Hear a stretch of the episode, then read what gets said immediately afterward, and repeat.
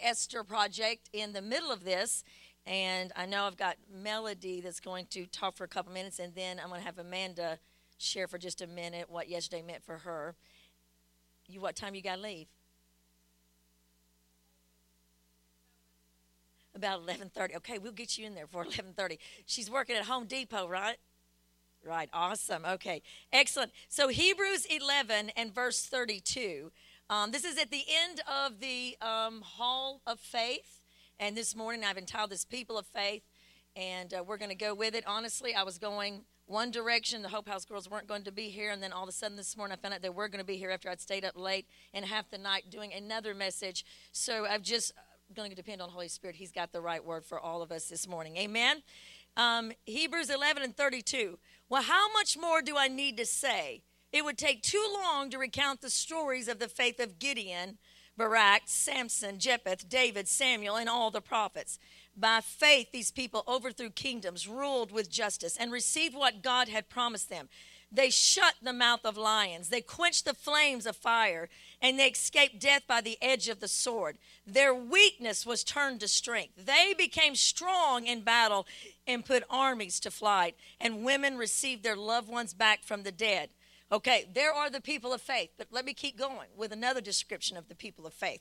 One of these things is not like the other, but they're the same. Listen. But others trusted God and were tortured they preferred to die rather than turn from God and be free. They placed their hope in the resurrection to a better life. Some were mocked and their backs were cut open with whips. Others were chained in dungeons. Some died by stoning, and some were sawed in half, and others were killed with a sword. Some went about in skins of sheep and goats, hungry and oppressed. And this verse 38 is such a tender, it's like you hear the voice of the Holy Spirit through the Apostle Paul, the writer of Hebrews you feel him kind of choke for a minute when he talks about these people of faith. And he says, But they were too good for this world. That's where God puts a credit upon your faith. They wandered in deserts and mountains, hiding in caves and holes in the ground. But all of these people we have mentioned received God's approval. Everyone say God's approval because of their faith. But yet none of them received all that God had promised because God had something better in mind. Father, thank you for the reading of your word. We ask you, Holy Spirit, to Speak to the people in this room, Lord God, that we may hear from you this morning and receive from you. In Jesus' name, and everyone said, Amen. So, people of faith is what I want to talk about these few minutes. Some of us are very tired today. I'm probably among the most tired, but we're going to talk about the people of faith. Yesterday, the call was going on in Los Angeles, California. More than 10,000 people were gathered. They were praying. There was miracles. There was signs of wonders. Those are people of faith yesterday at the Esther Project, there was 10 ladies who sat at a table in the back, and we've left it up for you to tour. And those 10 ladies were absolutely um, lavished with the love of God and the glory of God manifested in that room. The sad thing is everyone that, that helped us with Esther Project didn't get to be in that room. And I, that always makes me sad. Um, when the Holy Spirit rushed in and women were weeping and being reminded of the dignity that God wanted them to have those are people of faith too that work the Esther Project. Yesterday, one of my minister friends received millions of dollars to build yet another building to accommodate his goal, and he is a person of faith. But yesterday, a missionary in Zimbabwe um, asked God where he's going to get enough money just to eat his lunch, and he's giving it all in Zimbabwe, but yet he is a person of faith as well. Yesterday, I had friends that preached to thousands, and they are people of faith, but yesterday, there were men and women that took care of their spouses with Alzheimer's and didn't have another adult to speak to yesterday. But they talked to God all day as they gave themselves to their spouses. And they are people of faith as well. Yesterday in the world, there was a single mom that was trying to figure out how she would take care of her children. And she loves God and she is a person of faith.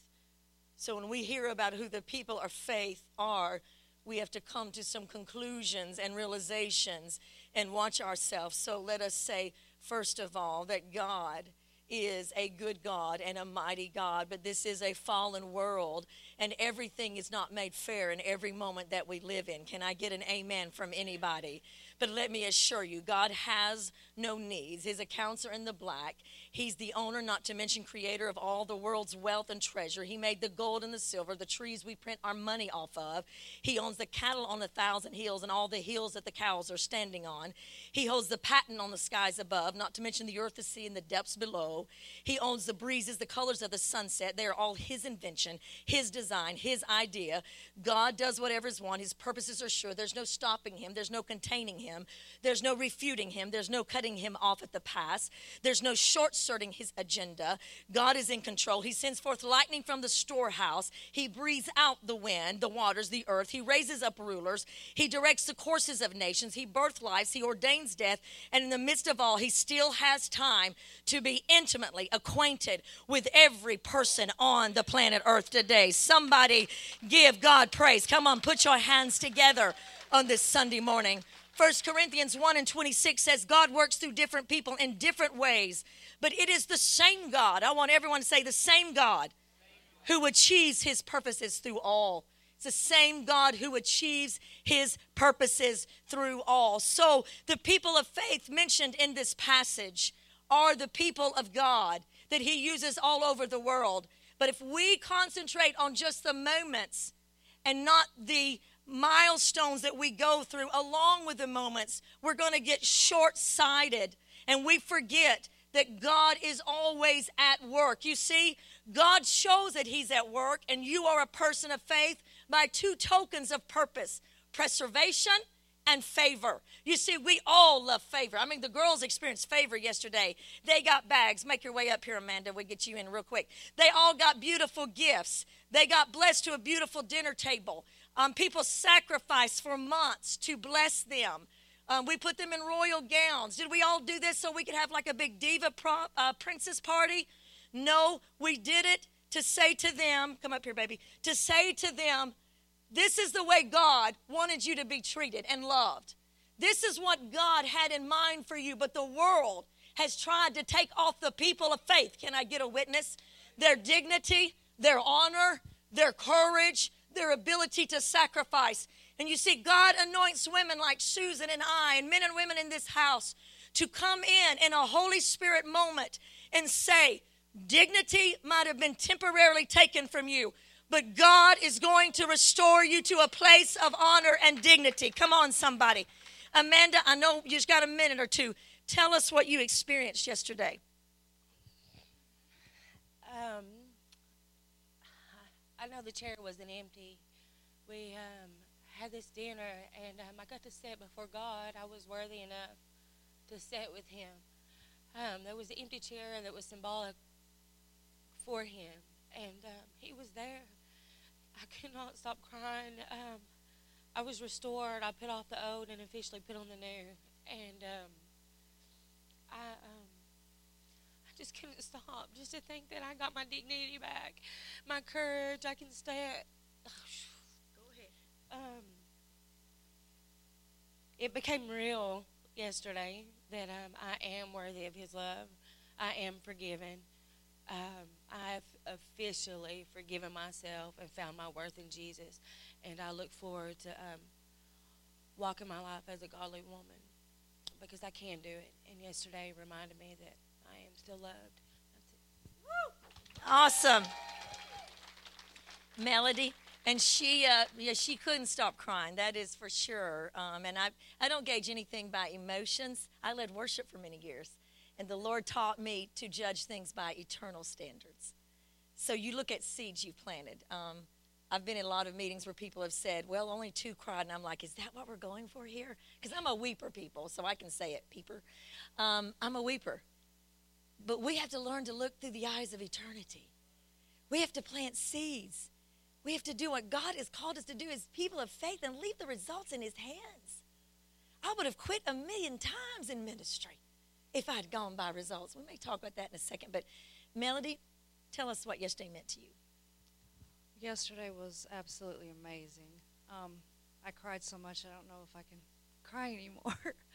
um, I haven't felt worthy for years of, of, of my Jesus. Um, I um, have been in the throes of addiction for 33 years, and um, and the Lord has blessed me immensely. And I now, as Amanda said, I now feel worthy of his love. I am his child. And, you know, I, um, I'm looking forward to growing with my Lord. Amen. Thank you, Melody. It's awesome. Love you. Okay, one more. I'll keep moving. Y'all good?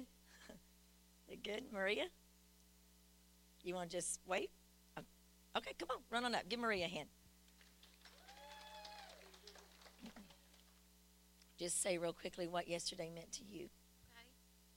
Uh, we all got bracelets, and uh, one of the bracelets says in Hebrew, I am my beloved's, and my beloved is mine. It's just a beautiful verse from Song of Solomon, and uh, that's how I see myself. He, I'm his wife. He's my husband. There's nothing else better than just to have a good father that never gives up on you, and he definitely makes us all feel worthy of his love and just so beautiful. I finally see myself like I had to look twice in the mirror yesterday, probably more than that, just to see if, if that was truly me and that's how God sees me, and probably a hundred times way better than that. He sees all of us and just no blemishes and just all pure, pure inside and out. It's just amazing how he sees us. He loves us so much, and just that he appointed all these great, awesome people to just provide all that for us. It's amazing. Uh, and just to think the enemy wanted me to leave before that miracle happened. That's right. And I was fighting it for over, I could say, 30 days now. But it, it was serious a few days ago. So, and I'm just so glad I didn't go. And God just did, provided for me all the grace and just the strength that I didn't have that day. I thank you, God. Thank you, Jesus. Amen. Sorry, I all. love you, Maria. That's awesome. That's awesome. Give the girls a hand.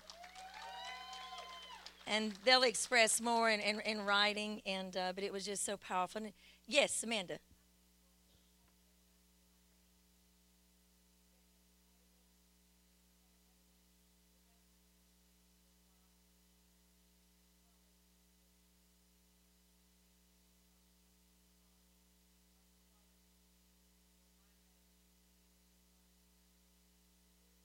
Very powerful. It's those little things that mean so much. Amen. And people of faith. So, one of the, the, tokens of purpose that God uses to show you that you're a person of faith is preservation of favor. Favor we experienced yesterday. Favor is those moments. Everyone say moments. Those moments when you get the goosies, like J-Lo said, the God bombs, like my spiritual mothers and fathers said, and you just know that God is there. Everyone say moments. But preservation, make no mistake, is also a great sign of God's presence in your life. When you see preservation and favor at work at your life, take note. You are in a God time warp. Someone say time warp. Preservation and favor are sending out little signals. They're saying there's more going on here than meets the eye. Preservation is that thing that says you are not abandoned by God. You know what? Preservation says you were not supposed to make it here. Despondency was supposed to take you out. Can I get an amen? There was something that was sent to remove you, but oh, love the Lord, all you saints. Psalms 31 He preserves the faithful. Someone say, Amen. Preservation, moments that we feel His presence, moments in conferences. I've preached great conferences and I've been a part of great conferences when we were just in hours in the throes of God. But then Monday came. Someone say Monday. On Monday is when God proves to you that when the chill bumps are gone, come on, somebody, and you don't sense God. Oh, am I the only one that's never always sensed God? And you're walking by faith, but you're still alive. You're still putting your bet, if I can speak in natural terms, on a God who cannot fail. That's when you know that God has preserved you. It's easy to have faith when 10,000 people are gathered in Los Angeles. It's easy to go to Lecrae and send thousands of people around you. But what will you do when you stand alone with your faith and God alone in the moments that are mundane, the moments that are hard, and no crowd is cheering, and you are the only one, and you are tired, and you are weary, and you want to give up? You are going to stand in your faith and put your hope in a God who calls dead to life and calls living things to breathe and grow. Somebody give him praise this morning. That atmosphere of faith. Say, I am a person of faith. A person of faith who, despite the secular age, and make no mistake, it's only going to get worse. They're going to try. Why do you think God is raising up movies like God's Not Dead? Because where sin doth abound, grace doth more abound. Why does God raise up Esther projects and Queen for a Day and youth camps and et cetera, et cetera? Because where sin doth abound, more grace rises up. God has hit Hollywood. God has hit uh, Christians anointed. A Christ follower won American Idol against all odds this week. One young man who had a leather journal, and in the middle of his leather journal, when he went off to sing his last song on his, the last night of competition, Trent, a card fell out of his Bible and someone picked it up and they posted on, he posted on Instagram. It was what had been typed out for him by his mama. Let God fight your battles. You see, why is God sending in ambassadors into businesses, into corporations, into the earth? Because as the enemy thinks he's got sin abounding, God says, You don't even have to worry. I'm anointing sons and daughters to be raised up all over the world. In their place, they will stand by faith, and people will know in this secular humanistic society there is a people who will be firm and who will stand. Like Paul said in the book of Acts 27 I know who I have believed in, and I am fully persuaded that He will deliver me. Somebody give Him praise this morning. Come on, somebody give the Lord a shout. That faith that says of a mustard seed, you can say to this mountain, move, and it will. That faith in Mark 90, 23 that says, if you can believe, all things are possible. That faith that we can reach into that which is impossible and say, you know what? This might look impossible. It might look impossible to me. And I may have a whole litany of impossible things behind me. But with God, I'm staking my claim today, and I'm believing that God can do the impossible. Hebrews 12, if you're taking notes, and verse 12. I love this verse. It says, Take a new grip with your tired hands and stand firm on your shaky legs. Mark out a straight path for your feet. Then those who follow you, though they are weak and lame, they will not stumble, but they will walk on. Someone say, Walk on and say, Become strong. Let me tell you, God never called you to sink. He never called you and I to sink. We are people of faith. That means to sink in your faith. Because I'm going to tell you something. How much money you got in your checkbook is not really what makes you a blessed person today. What you're going home to today does not make you a blessed person. Because if you lose your faith, you got nothing. You've got nothing. Faith is the most precious commodity any of us have our belief in the Lord Jesus Christ and our belief that He's going to get us through. You see, you could get in a car accident and be paralyzed in your body the rest of your life, but you'll continue, and others have continued. Joni, that we mentioned Wednesday night, Tada, diving accident, paralyzed from her neck down. She's continued her whole life to preach the gospel in ways that people respond to. You see, it's hope is what prompts a young man or woman to go to the altar and say, I do. And it's the same hope, the same faith that many years later, when the, the, the honky gets dory, come on, somebody, that they will remember their hope. Hope is why human beings keep bringing babies into the earth. Hope is when we agonize over projects and we agonize over outreaches. We do it because these are the people of faith. And people of faith know I got to take care of my family. But God has entrusted me with too much to lock myself up in a little house and say it's just me and my house. We've got to bring the, a glimmer of beauty into this world in the midst of darkness that says God gives hope. No matter what you're going through, the people of faith are marketers of a hope that says in our darkest hour, I'm betting on God. Can someone give him a hand clap of praise? Come on. Someone, I'm not, I'm almost halfway done, so hang with me. You see, when we become overwhelmingly focused, these people of faith, and the people of faith that you and I are today, we become focused on the circumstance instead of who Christ is. I love him. Paul writes, dig through your swamp mind, is one translation of Hebrews 12 and 2. Dig through your circumstances, dig through your feelings, dig through your um, perceptions dig through the mountains you're facing and remember Christ.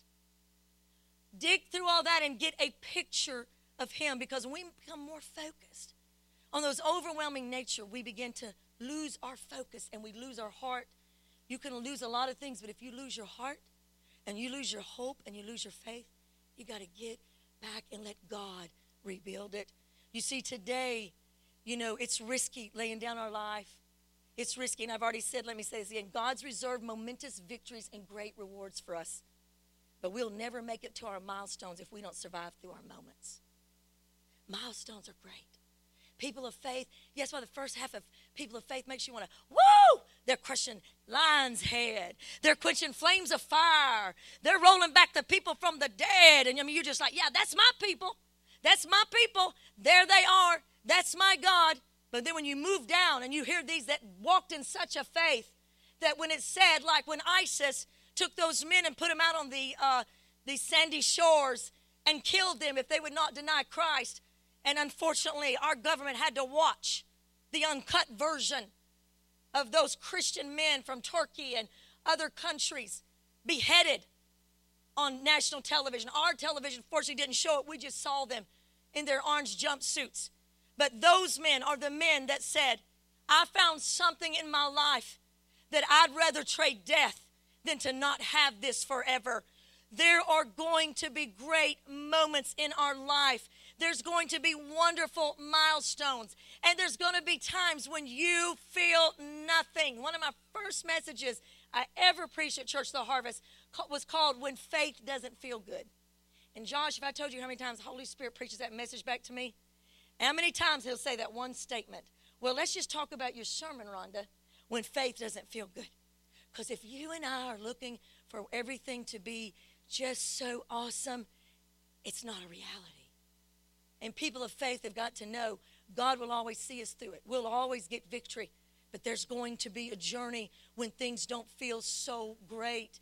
It's wonderful to raise money to go overseas and go down into the um, orphanage of Haiti, where we have a spiritual daughter, Danita Estrella, running that great orphanage. It's just grown exceedingly.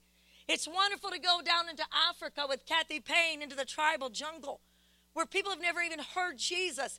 It's wonderful to post those pictures on Facebook, selfie, you know, with the Haitian, selfie with the African, selfie, me sacrificing it all. And everybody's like, oh, you go, you go, girl. You're awesome. But not many of us want to post selfies of the moments in our life when right where we live, having to scrub the commodes in our house. Can I get a witness from somebody? Clean up things off the floor, do the ritual tasks that we are assigned in our church, in our job, in our life, and show up sometimes doing a job we care nothing for, and be there and be responsible and lay our lives on the altar of something that's called sacrifice. Everyone say sacrifice. But make no doubt if heaven could take pictures of you, it may be those moments heaven wants to block about. And not the moments that we see so grandeur or so glorious. It's those moments when life is too tough that we don't want to tweet about it. We don't want to put it on Instagram. We don't want to put it on Facebook. You know, there's a hashtag, I love my life. And I, I get tickled when I see people that, that and I'm, I, I love that because you should love your life. And it's good. And I'm sure I've said it as well. But because I've probably lived with so many people who haven't loved their life, I want to thank God there's a million more that, that can't hashtag that today. Their life does not feel good. They're waiting for promises that have not been answered. They're walking out a walk of faith like a tightrope, like Nick Wallenda, whatever his last name was, you know, that walked across the Grand Canyon. Remember him? On that rope made me so nervous. I was screaming at the TV. And he's a Christ follower, and he walked on that thin thing all the way across the Grand Canyon, and his father was in his earpiece. And as Nick came across, he was he hit a really unexpected wind, a very unexpected wind. Anybody but me ever hit an unexpected wind? A place in your life you didn't think you would be. I'm not talking about national disasters. I'm just talking about things, things we go through. And when he hit that, he had he's he's very schooled in what he does. But he was like, Jesus, thank you, Jesus. Thank you, Jesus. And his dad was helping him, and he just, one time it got so bad, he just, he went down just a little bit. He just, and his dad's voice was in his ear, his earthly dad. They're a family that's done this for years. And his dad began to speak to him, son, son, encourage him. And then he said, Dad, I got to cut you out. Because there's a time in your life, Nick knew he even had to cut out his earthly father and just listen to what God, because he does what he does. That's his that's his thing, and he does it by faith. I don't I don't suggest any of you go try to walk a tightrope across any building today. Look at your neighbor and say, Don't be stupid. People of faith are not stupid people. Okay? But I love it because in that moment it reminds me of you and I to be people of faith. Sometimes, brothers and sisters, you got to turn other people's opinions off. Someone has, maybe better. Someone has recently told me, but they've told me many, many different voices have said to me that I'm spinning my wheels by spending every Tuesday at Hope House. It's people that don't know them. That's, that doesn't matter. They tell, they've told me for years I'm spinning my wheels by being in Cleveland. You know, that I should go build some big something somewhere. Don't you ever let anyone tell you about your life and your purpose. That you are spinning your wheels or you are wasting your time. Every day you show up, the scripture says if you seek first the kingdom of God, where He has called you to, that is success. Don't you ever let the opinions of others, and my mothers and fathers in the faith taught me from an early age to tune out my own voice too, because you can be your own worst enemy. You can send self doubt into yourself about your job, about your process, or where you are. You can be your own Sanballat who came against Nehemiah and said, Even if you finish this, Nehemiah, Nehemiah was building the wall, but even if you finish it, a fox can walk across and it's going to break. You know what? Your doubts and your fears and mine and the voice of the enemy will say, even if you do get your life rebuilt, even if that does happen for you or that you do get your education, you're never going to get a job. Even if you do this, that's never going to happen. But what I love is God, the people of faith. God aligns himself with the people of faith. And he said, Oh, if you thought they were alone, you were wrong. If you thought they were doing this by themselves, you were wrong. You see, I'm the author. I'm the stabilizer. I'm the finisher. It's not by their might or their power, but it is by my spirit. And if I called them to it, I will call them through it. Come on, somebody. Come on, someone give the Lord a hand clap of praise. You see, as a person of faith, you've got to get to that point that you tune out the voices of others who would make you self doubt.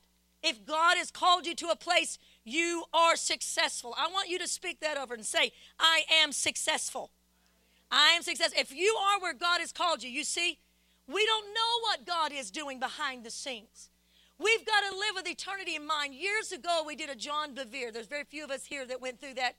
If it was my, I, you know, I'm a teacher, so I like force people into everything. You need to do this, and you need to do that, and you need to do this, and you need to do this. It's just in my nature. The girls will tell like, you need to do that, you need to read this, you need to do that, because that I thought I knew about eternity. My daddy preached about eternity. My great fathers of faith, but when I did that 12 week series with our Wednesday night group on, on Driven by Eternity, it shook me to my core. Because you realize in heaven, things are going to be quite reversed from what you've known on the earth. The last are going to be first. The servants that everyone said, oh, they got nothing going on in their life. Oh, look at her. Bless her little poor little heart. She just cleans come up. The rest of us are just singing. We're dancing. We're just doing everything. We got the spotlight, but bless her heart. Well, bless her heart. If I'm not doing this with a servant heart, that servant that no one gave a penny or a dime or a nickel for her behavior is the one that might be ruling the eastern province of the glory kingdom. And I might be cleaning her streets. And glory to God if that's what he feels because God is working toward eternity. I learned this about being successful when I was a worship leader, Josh. And you've heard this story before.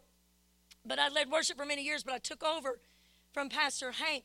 People love Pastor Hank as a worship leader. He was an evangelist. He had led an eight week revival, leading worship every night. Thousands had come from all over the region um, at another place in town. And, uh, and then I started doing it. And it was hard and it was tough. And there was one particular morning that I went out after leading worship and got this was gravel out here. And I got in between two cars. This is such a stupid and ridiculous and hilarious uh, story.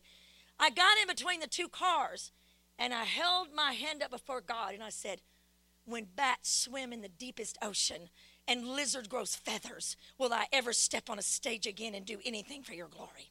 I'm done consider this my resignation. I mean, this is me, people, out in the lobby of church, in the middle of church, while someone's preaching, because I got my eyes off eternity. I told Pastor Hank, I resign, I'm done. He called John Price, who had kind of schooled me in worship. And for an hour, he lectured me on the phone. He said, You are acting immature. You are making everything about yourself. You are dealing with rejection. You are to live under the cross of Christ and you are to do what He's called you to do. You to get back up there and stop making it about you and making it about Jesus and about the kingdom. I went on to lead worship for many successful, anointed, times in the Lord. Let me tell you and I, we have got to live for eternity and say, if I am seeking first the kingdom, if I am where I am, I'm not going to confuse rewards. Everyone say rewards with success. Don't confuse. You will get some rewards for success. When are you successful as a parent? Well, Skylar started crawling, so that's it. Angel and are successful. That's it. Well, no, she's got to walk. Okay, she walks. So now they're successful. No, no, she's got to go to school and be able to read a book. Well, then she, they're successful. No, every day they showed up as parents, they're successful. And every day, you and I, if we just live for rewards, if we live, just live for what we can feel and think success is remaining faithful to the process that God has laid out for you, success is saying, I'm going to have some great moments. I'm going to have some milestones when I'm going to sense that God is with me. But for all the 97 other times, come on, somebody, I'm going to get up. I know Judy Jacobs told me one time we were just ministering sisters get together and just talk shop. We talk honest. She said, You know, Rhonda, I'm always scared when I grab that mic. I hadn't felt God all day. And when I grab that mic, am I going to feel Him in that moment? She goes, You know, there's sometimes I don't. And I say, I'm with you. But you just go with whatever He's given you. You do whatever He's called you to do. And that's what success is. Success is showing up and saying, I don't care what others view this is that I'm doing. You may think, you may think, you may think that I am not doing much for the kingdom of God. But if he has called me to it, I'm going to outlast you and you and you and you doing what God has called me to do. Come on, somebody. Josh, if you'll come up and start playing for me. Um, Henri Nouwen traveled with a trapeze group for many years, and I love what he said because this is what it's like in faith. This is what it's like in the kingdom. But he traveled with trapeze artists, and um, he said he learned that the flyer, and I've still got several minutes to go, so just I'm just going to get him play for me, okay? He said there's a special relationship with the flyer and the catcher. You, you, you tracking with me? You remember what trapeze is? This is the flyer. They let go of the bar, they do a flip, and then the catcher has to catch them. He said they have a special relationship because you don't want any animosity with your catcher. Come on, somebody. I mean, you don't want to flip off the, the, the thing and then the catcher say, you know, you really made me mad yesterday. You're done. Boop. That's what you always fear at one of those carnivals, you know? Oh, God, please don't let that happen while I'm here today, Lord. Please. And there's that moment, he said, that the flyers say they flip and then they reach up, and he said it's a moment where they're like suspended. You're just suspended in a moment before the catcher grabs you. And you know, in many ways, Henri Nouwen said it, and I agree that faith is like that. Faith is letting go and flipping out and leaving the results to God until the catch. Faith is with my children, letting go and flipping in faith. It means in that, that, that space of life that I cannot see. And saying, God, I leave these results with you. There's a beautiful verse in Psalm that said, when the psalmist say, and I often find it and reread it to myself several times, my life feels futile, but I commit my results into your hand. If you quit being a person of faith or a believer in God every time you grow weary or you grow faint, then you forget what 2 Timothy 2 and 3 says. Endure hardness. Everyone say, endure hardness. Say it again endure hardness as a good soldier of Jesus Christ. You see, our easy come, easy go lifestyle has almost cut out this trapeze thing called faith. This thing of being people of faith. Our easy come, easy society of, hey, it's me. 45th picture on Facebook today. You know, That that's not any of us. I'm talking about the world. When we're doing it, we're always trying to draw. It's it's that self-obsessed society that we live in. And I need to look good. And if I'm not looking better than him on Instagram or Facebook, it's trouble. Well, here's you a little, here's me a little something. Rhonda endured hardness as a good soldier of Jesus Christ. This easy come lifestyle, we have let that go. That Greek compound that he uses in this verse comes from connecting to mental suffering. Paul writes about this in 2 Corinthians 1 8. Track with me, we're almost done. He said, I think you ought to know, dear brothers and sisters, about the trouble. what he's saying is, I think y'all need to know what it really looked like. Sometimes in life, we need to let people know. People are looking for people that say, I know what you're feeling. I know how you're hurting. I love people that don't forget the hell from whence they came from. I love people that don't forget the pit. If there's one thing I hope the Lord will find worth in my life, and is that I choose to never, never forget. Because I know my value as a minister is most present in my ability to remember what pits I've come out of. Because it keeps compassion, it keeps you from judging others, which I've contended to fall into. We all can. But Paul said, I think you really need to know what happened to us. We were crushed and completely overwhelmed, and we thought we would never live through it. In fact, we expected, I want everyone to say this, expected to die. He said, What I was going through, I was so overwhelmed. I thought there's only way out of this, and that's death. But as a result, we learned not to rely on ourselves. You see, as long as you and I are learning to rely on ourselves, what need is there for faith? As long as you and I are relying on, oh, I feel happy and, and if today I'm feeling powerful and today I'm feeling strong, then why do I need God? We need our faith for all the other moments. He said, We learn not to rely on ourselves, but on God who can raise the dead. That means in moments when we're pressed, and He did deliver us from danger, and we are confident that He will continue to deliver us. That's faith. The kind of faith in the book of Song of Solomon that it says, Jackie, who is this coming from the wilderness, leaning on the arm of her beloved, shining like the sun? That picture is of someone, a person of faith. And all the Bible is showing them is leaning on God. What does that say? It's saying that's who gets God's attention. That's who gets God's awareness. Colossians 2 and 15 says that he disarmed principalities and powers. Make no mistake, Jesus, everyone say Jesus. This is why we're people of faith today.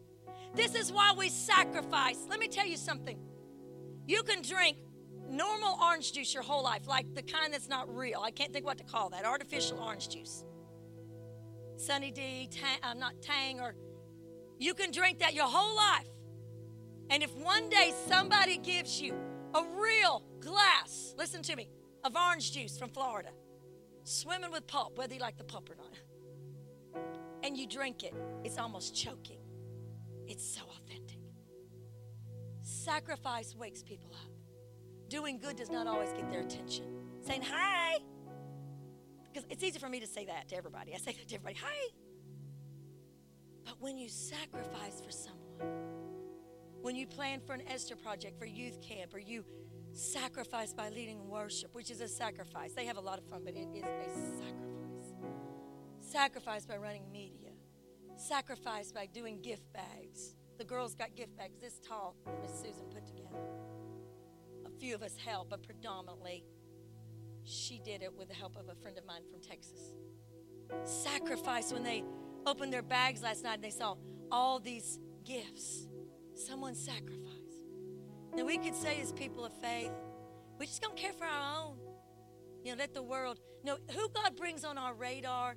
That's the moment. And we all play a part. Some of us can come to Esther, some of us can't. Some of us can go to youth camp, some of us can't. Some of us can help at Queen for Day, some of us can't, but we can all do what God's called us to do. Where He's called us to do, we have to remember Jesus, who for the joy that was set before Him sat down at the right hand of God.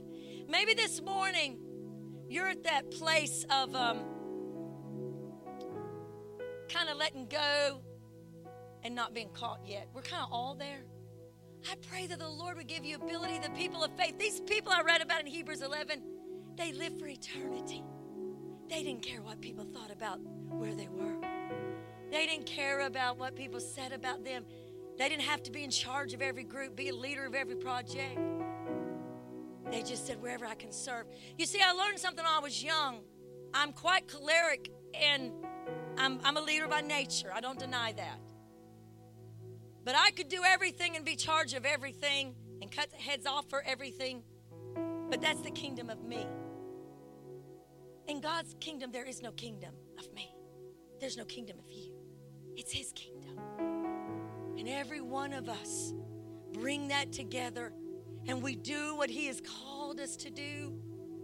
We just come to Him and say, you know what? I lay my life down. I lay it down as a person of faith. I realize it's so easy to me, me, me, me, me, me, me, me, me, me, me, me. But in the kingdom of God, it's a backwards kingdom. You lay down so you can be lifted up. You give so you can be blessed.